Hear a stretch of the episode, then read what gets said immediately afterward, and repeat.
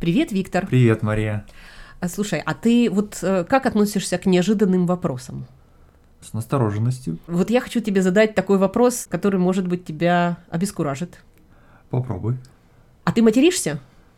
Ага. Да, да, я, я матерюсь, э, но когда я матерюсь? Я матерюсь в основном, когда я вожу машину и происходят какие-то ситуации на дороге, где у тебя появляются резко сильные эмоции в отношении других водителей, вот тогда, безусловно, я матерюсь. И, конечно, когда я стал водить машину, я стал гораздо больше материться. Да ты что, я Да. бы никогда не слышала. Но, видишь, я при этом стараюсь себя сдерживать в тех ситуациях, когда рядом со мной кто-то еще едет, и особенно если это женщины или дети, да. Да, я помню, много часов мы ехали на конференцию и ни разу. Ну, там просто не было таких экстремальных ситуаций. Вот. Но, в принципе, да, я, конечно, это, кстати говоря, вот то, что надо отметить, да. Мат – это нецензурная лексика, и она, во-первых, недопустима в средствах массовой информации, она долгое время была недопустима в литературном произведении, ну а также э, в общении с детьми, женщинами, вообще в общественных каких-то ситуациях. Да-да-да, смотри, ты прав. Я хотела почему поговорить про матерный язык русский. Еще говорят нецензурная лексика, да? Мгм. Дело в том, что, несмотря на то, что она нецензурная, все равно это очень большая часть языка. И, в общем, есть люди, которые даже разговаривают на этом, предпочитают эту часть языка. Вообще есть разные стадии, разные степени владения матом, но можно сказать, что любой носитель русского языка, даже если он не употребляет матерные выражения, матерные слова, он все равно их знает. Да. Он все равно знает, что происходит, что имеется в виду, какой смысл каких-то выражений, поэтому имеет смысл вообще поговорить об этом. И вообще матерный язык – это такой большой культурный пласт. Да, и э, в этом смысле русский язык отличается, наверное, от э, других, там, в частности, европейских языков в том, что, собственно, матерных слов, вот таких основных, изначальных, да, их же немного, там четыре основных, еще там два-три, может быть, второстепенных, а все остальное это производные от этих э, изначально, так сказать, четырех матерных слов. Хочу уточнить, смотри, ты имеешь в виду корни, да? Речь идет о четырех словах, которые выступают в качестве корней, из которых можно создавать новые слова, да. И здесь э, проявляется специфика русского языка, специфика, в частности, словообразования, да, того, как формируются слова, то есть, используя эти четыре корня, можно создать какое-то совершенно немыслимое количество существительных глаголов, слов, которые описывают действия, то, как делается, описывает людей там и так дальше. То есть это будет практически самодостаточный язык, но состоящий исключительно из вот этих четырех матерных корней. При том, что таких корней немного, действительно нужно вот понять, что количество вариантов огромное, ну, Огромное. порядка тысячи Мгм. и тысяч, общем, Тысяч, может быть. тысяч. А, да. Учитывая то, что можно использовать приставки, суффиксы, то есть весь инструмент русского языка, он весь работает в матерном варианте тоже, и поэтому таких разных ответвлений, разветвлений, Мгм. нюансов, безусловно, очень много. Ну, смотри, ты говоришь о том, что ты вот материшься, когда ты за рулем. Но так в жизни как-то ты обходишься без мата. А вот, понимаешь, есть люди, которые используют мат совершенно другим образом. Они его используют в качестве междометий, то есть каких-то заполнений пауз, например, Мгм. какие-то вводные слова. Есть еще так называемые слова-паразиты, функцию которых выполняют матерные слова, но не только. Но вот матерные слова бывают в качестве Да. вот каких-то вставок таких.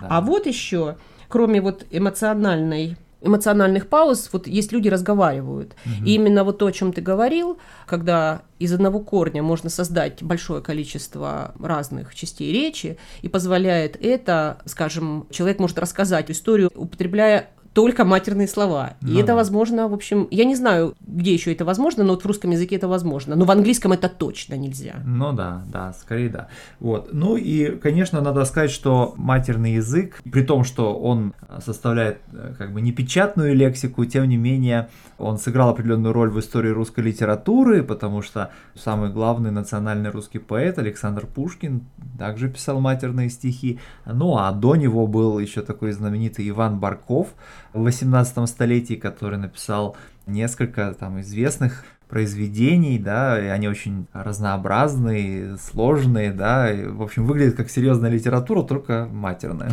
Да, ну и в этом смысле, вот когда мы говорим печатная, непечатная лексика, в данном случае интернет является такой серой зоной, потому что, хотя эти произведения не печатные, но в интернете их можно все найти, и они в свободном доступе, да. только просто нужно знать, что искать. Да, вот, ну и сейчас э, в современной э, российской культуре Мат также, конечно же, присутствует. Вот в частности можно вспомнить группу Ленинград, которая очень активным образом использует нецензурную, так сказать, матерную лексику.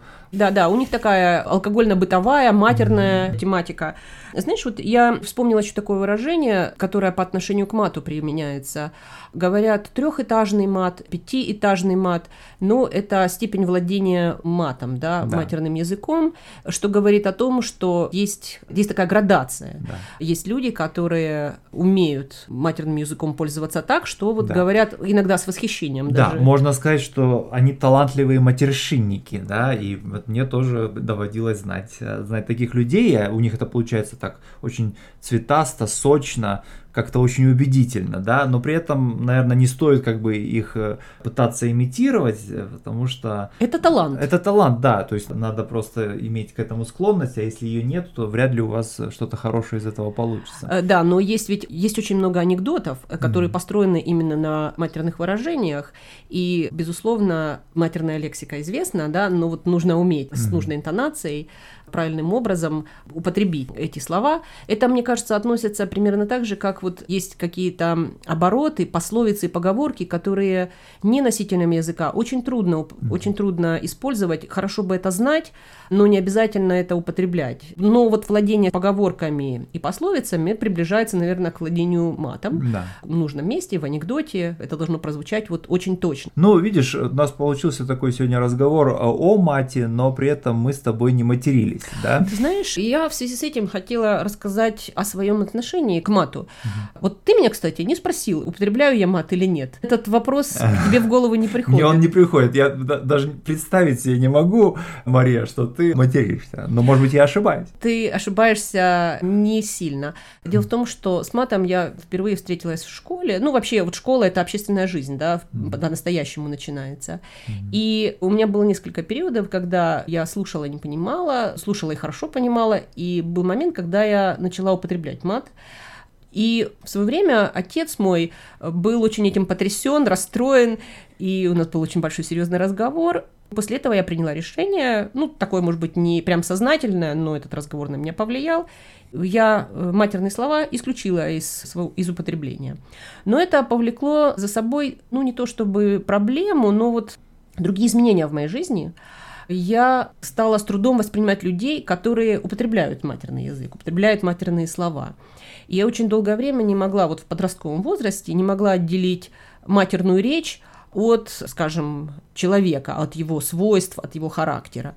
Но в конце концов, конечно, я пришла к выводу о том, что есть люди, которые выбирают именно этот стиль, именно этот стиль общения, и это их право. Ну, это точно так же мое право выбирать или не выбирать. Mm-hmm. Поэтому у меня есть много друзей, которые употребляют такую mm-hmm. лексику, и даже родственников, mm-hmm. но при этом это не мешает мне с ними общаться. Ну, главное, конечно, чтобы форма не закрывала содержание. Да-да, да? это вот, я думаю, ты в самую точку. Давай тогда на этом закончим. Посоветуем нашим слушателям, если они захотят обучиться русскому мату, то, безусловно, им можно порекомендовать творчество группы «Ленинград». А также частные уроки. Безусловно. Всего доброго. До свидания.